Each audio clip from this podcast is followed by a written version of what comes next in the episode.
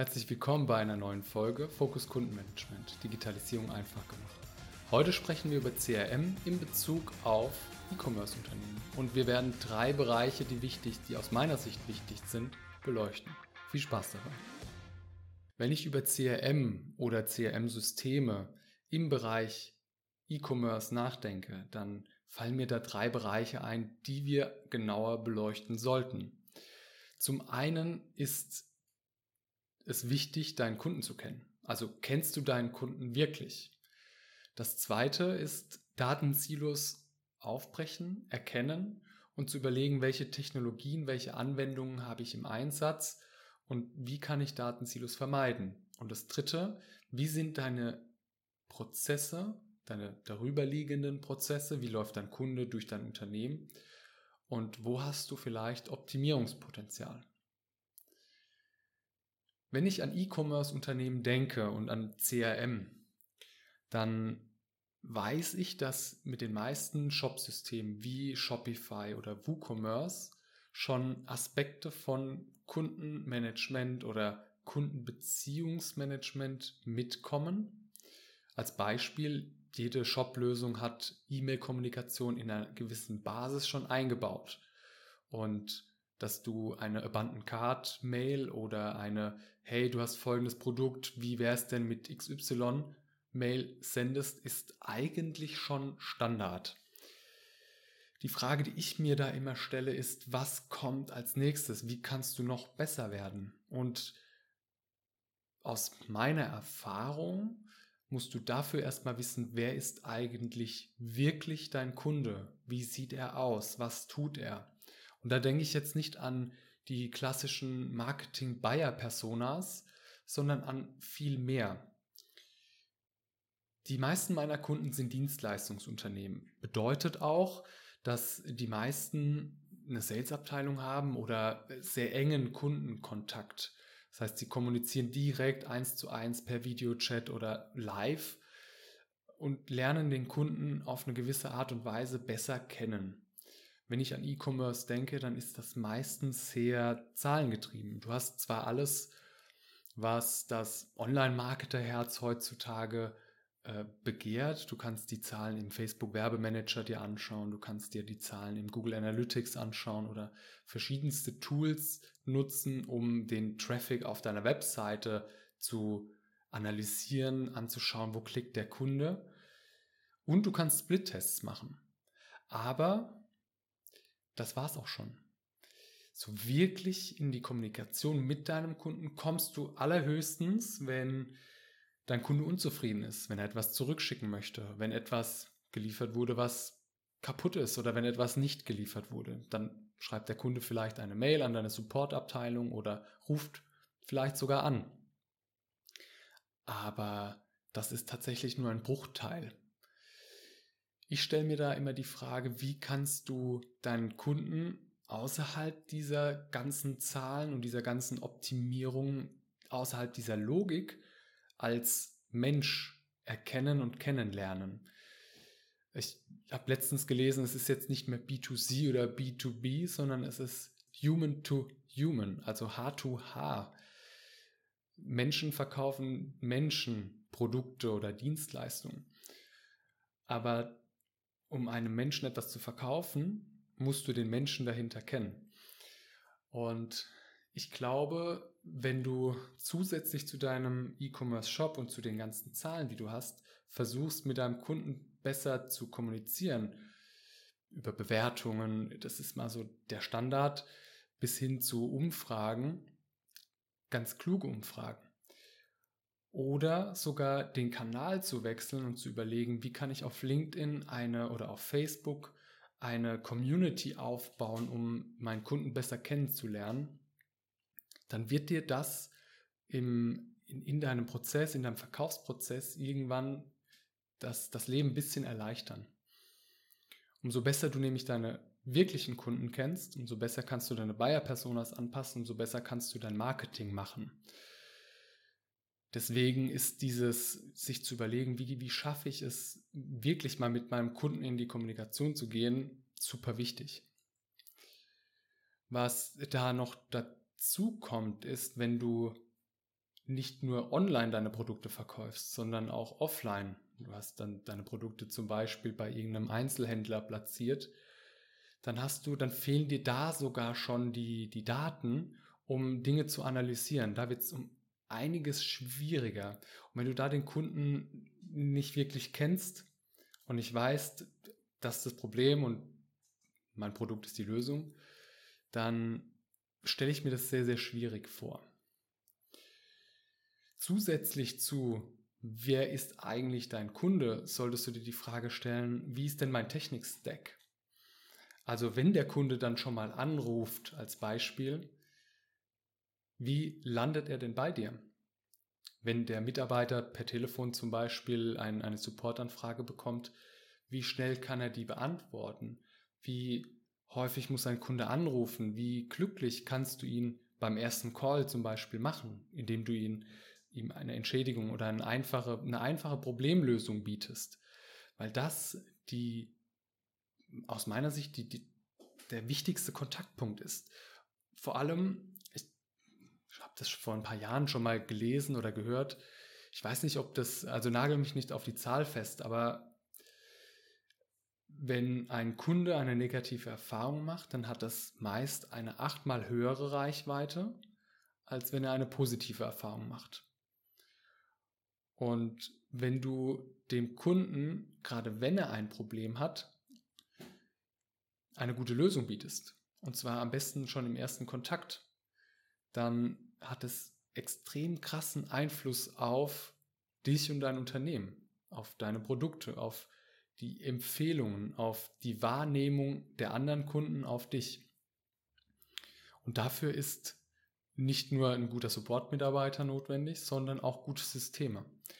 Als Beispiel, ich habe vor einigen Wochen haben wir bei einem Kunden von uns einen E-Commerce-Shop eingerichtet. Als Datenbasis, also sie nutzen HubSpot schon seit zwei oder zweieinhalb Jahren, ähm, war es einfach wichtig, dass die Daten jetzt nicht getrennt voneinander liegen, sondern dass die Prozesse des Unternehmens, also meines Kundens, gleich bleiben können.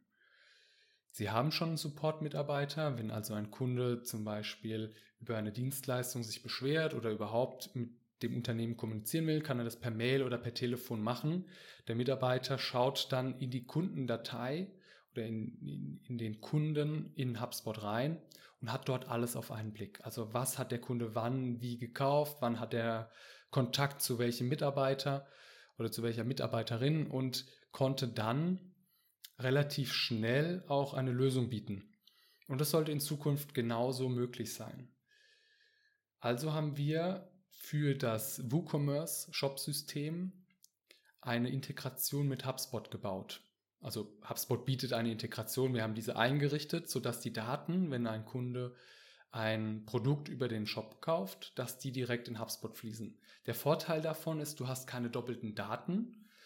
Wenn ich zum Beispiel schon lange Kunde bei, bei dem Unternehmen bin und als Kunde auch gelistet bin in HubSpot und jetzt zusätzlich was in, äh, in dem System kaufe, in dem Online-Shop kaufe, dann liege ich nicht mit vielleicht zwei E-Mail-Adressen hier und da oder mit, mit mehreren Daten da, sondern das Shop-System kann auf die Daten von HubSpot zugreifen und umgekehrt. Wenn ich also dann ein Produkt kaufe, dann fließen die Daten direkt in meine Kundendatei und der Support-Mitarbeiter, falls da etwas schief geht und ich anrufe, hat dann die Möglichkeit, in einem System zu schauen, okay, der hat in dem Shop-System gestern XY gekauft.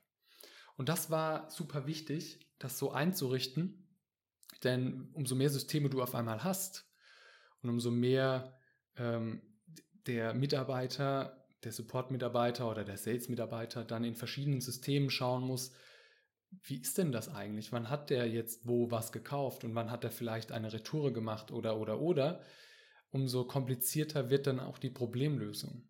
Nicht nur für, für den Kunden, vor allem für den Mitarbeitenden. Was mir hier einfach wichtig ist, ist, bevor du etwas Neues implementierst, eine neue Anwendung hinzufügst oder einen, einen neuen Service, ähm, dir vorher Gedanken zu machen, wie kann ich den in meinen Technik-Stack einbinden? Wenn du als Beispiel Shopify nutzt als Shopsystem und ähm, E-Mail-Kommunikation über Klaviyo oder Mailchimp oder sonst ein Tool machst und dir dann die Frage stellst, wie kann ich jetzt mit einem CRM-System wie HubSpot zum Beispiel das Ganze bündeln oder wie kann ich da noch Potenziale heben, dann ist das Wichtigste, dass du dir im Vorfeld anschaust, kann ich denn meine Systeme, die ich habe, mit HubSpot integrieren? Falls nein, spricht das vielleicht sogar schon dafür, dass HubSpot nicht die richtige Lösung ist. Dann gibt es auch andere CRM-Systeme auf dem Markt, die vielleicht besser sind. Oder du musst den Aufwand gehen, musst sagen, okay, wenn ich jetzt HubSpot nutze und es kann mit Klaviyo sich nicht integrieren, Vielleicht ist es dann halt auch sinnvoll, von dem E-Mail-Tool wegzugehen und ein anderes zu nehmen, damit du nicht diese Datensilos hast. Aber das ist tatsächlich immer sehr, sehr individuell zu betrachten. Das ist gar nicht so einfach. Wenn du dir also Gedanken darüber gemacht hast, wer ist dein Kunde? Was braucht der von mir? Wie tickt der? Wie erwartet er vielleicht auch, dass er durch mein Unternehmen läuft? Wie er behandelt wird? und du hast dir über deine Technik Gedanken gemacht und du weißt, okay, ich habe folgende Anwendung, der Kunde bekommt über X, über das Mail-Tool X, bekommt er die E-Mail, landet aber in meinem CRM-System oder vielleicht hast du gar kein CRM-System und nutzt einfach das vorhandene von, äh, von Shopify oder von WooCommerce. Dann ist die nächste Frage der Prozesse. Also wie trifft ein Kunde auf dein Unternehmen und welche Aktionen werden dann getriggert? Als Beispiel. Ein Kunde kauft etwas in deinem Jobsystem. Dann ist danach wichtig zu wissen, kriegt er A, das Produkt vielleicht geliefert, muss es irgendwo bestellt werden, ist es irgendwo in einem Lager äh, welche E-Mails bekommt er? Wird er vielleicht sogar angerufen? Bekommt er einen Online-Zugriff auf irgendwas? Ähm, das kommt natürlich jetzt von Pro Produkt zu Produkt darauf an. Aber es ist einfach wichtig für jedes Produkt zu wissen, was sind die Schritte, die gegangen werden müssen, damit der Kunde am Ende sein Produkt bekommt. Und welche Dinge können dann passieren, die wir auch abdecken müssen. Als Beispiel, der Kunde bekommt sein Produkt. Er beschwert sich, dass es kaputt ist. Was ist der darunterliegende Prozess? Wie gehen wir als Unternehmen damit um, wenn sich ein Kunde bei uns beschwert? Und da feste Prozesse zu definieren, ist sehr, sehr wichtig, denn du willst nicht dem einen Kunden dann eine Retour schicken und dem anderen Kunden Geld zurück und dem dritten Kunden vielleicht sagen, nee, also das geht jetzt leider nicht sondern du willst eine gewisse Qualität besitzen und ein, eine gleichbleibende Qualität garantieren. Und deswegen ist es einfach wichtig, Prozesse zu definieren. Das kann sein, naja, ab einem Warenwert von 10 Euro sollte der Kunde das zurückschicken. Ab einem Warenwert von unter 10 Euro sind die Kosten für das Zurücksenden vielleicht einfach teurer. Und wenn der Kunde noch nie etwas zurückgeschickt hat, dann darf er das einfach behalten ähm, dass, dass das genau solche Dinge sind, die einfach einmalig definiert und festgehalten werden. Das wird A, das Leben deiner Mitarbeitenden erleichtern und B, natürlich auch die Qualität des Kundenkontakts steigern, wenn der Kunde dann mal anruft. Ich stelle mir immer die Frage, welche Arten von Prozessen kann es denn geben und wo können wir also ich bin, ich bin kein Fan davon, alles bis ins kleinste Detail, also so Mikromanagement in Prozesse zu gießen.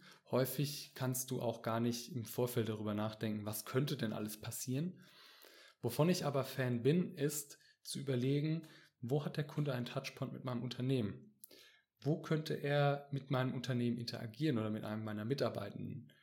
Und das ist nicht nur der Online-Shop selbst, das ist nicht nur die, die Kommunikation über, hey, da ist was kaputt per Mail oder per Telefon, sondern das ist auch, wie gehen vielleicht die, die Marketing- oder die Online-Marketer auf die Kunden zu. Wenn als Beispiel du Facebook-Werbung schaltest, du sprichst eine bestimmte Zielgruppe an, dann ist das auch ein, ein, ein Touchpoint, ein Prozess, der definiert sein sollte, wie läuft der Kunde dann über den über die Marketingmaßnahme auf meine Seite und was erwarte ich dann, dass der Kunde dann macht und wie geht es dann weiter. Also es ist relativ sagen wir, allgemein gerade beschrieben, aber sich da im Klaren zu sein, wie der Kunde durch das Unternehmen läuft, wird dir später helfen oder wird deinem Unternehmen und deinen Mitarbeitenden später helfen, zu verstehen, wie sich der Kunde dabei fühlt. Vielleicht auch mal die Kundenperspektive einnehmen und überlegen, was erwarte ich denn, wenn ich jetzt auf eine Werbeanzeige klicke. Das ist, glaube ich, das, das Klassischste, äh, das Klassische. Ich erwarte auf die Produktseite zu kommen, ich erwarte dann kaufen zu können oder das in den Warenkorb legen zu können. Also es gibt ja gewisse Erwartungshaltungen, über die äh, du dir wahrscheinlich auch schon Gedanken gemacht hast in Richtung Marketing. Und zusätzlich dir die Gedanken auch zu machen, was erwartet der Kunde, wenn er bei uns anruft? Was erwartet er, wenn er eine E-Mail schreibt mit der Intention, eine Rückgabe oder einen Storno zu machen? Wie schnell soll das abgearbeitet werden? Was passiert dann ähm, mit, mit dem Kunden? Wie bewertest du ihn vielleicht auch, äh, wenn ein Kunde jetzt häufiger was zurückschickt? Wie bewertest du ihn? Gibt es ein Scoring in deinem, in deinem System und so weiter und so fort? Einfach zu überlegen, was brauche ich als Unternehmen, um meinem Kunden den besten Dienst zu erweisen, den ich kann. Die beste Dienstleistung, das beste Produkt und das drumherum, dass das alles auch stimmt.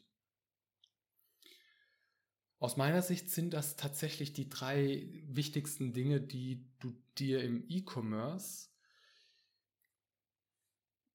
durch den Kopf gehen lassen solltest, bevor du oder wenn du Kundenmanagement verbessern möchtest oder wenn du Kundenmanagement machen willst. Ich bin sehr gespannt darauf, wie du das vielleicht bei dir löst, welchen Toolstack du hast. Schreib doch gern mal in die Kommentare oder schreib mir privat auf LinkedIn, wie, wie machst du Kundenmanagement als E-Commerce-Shop? Denn die meisten E-Commerce-Shops haben ein ERP-System, um halt diese Dinge zu managen und gleichzeitig ist dort ja auch schon CRM mit enthalten. Aber wie gehst du weiter? Hast du dir schon mal Gedanken gemacht, äh, wie könntest du den, die Kundenbeziehung stärken? Und was ist what, what's next? Also wie geht es halt weiter? Da bin ich sehr, sehr gespannt darauf, wie, wie du das bei dir löst. Und vielleicht kann ich daraus dann wieder einen weiteren und einen konkreteren Podcast machen, um da noch tiefer reinzugehen. Denn äh, CRM und E-Commerce ist einfach sehr, sehr spannend, denn du hast dort so viele Potenziale, die du heben kannst und so viele Möglichkeiten, so viele Gestaltungsmöglichkeiten auch. Und deswegen freue ich mich auf die Interaktion mit dir, auf deine Kommentare und wünsche dir einen entspannten Tag, egal wo auch immer du gerade zuhörst und freue mich auf das nächste Mal.